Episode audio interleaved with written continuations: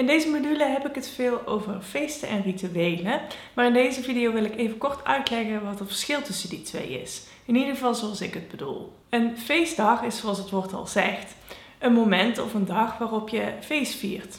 En we hebben natuurlijk de feestdagen zoals we die kennen in Nederland en in andere culturen zijn er ook bepaalde feestdagen die van tevoren vaststaan. Een ritueel is eigenlijk veel kleiner dan dat. Een ritueel is eigenlijk een, een reeks handelingen die je uitvoert. Of zoals Wikipedia zegt, een ritueel is een opeenvolging van handelingen in een bepaalde volgorde op een wel bepaalde plaats. Dat is een beetje vaag.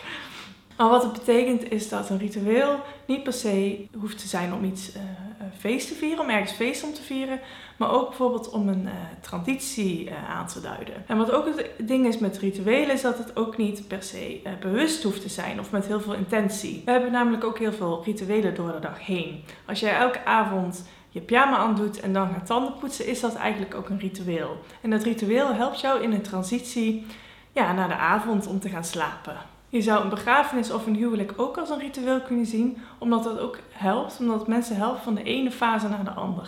Alleen is dat dan wat een groter ritueel of bestaat het uit meerdere rituelen. Dus eigenlijk heb je waarschijnlijk al een, eh, een aantal feestdagen in jouw leven en ook een aantal rituelen. Het enige verschil is dat ik je graag daar wat bewuster wil bij laten stilstaan.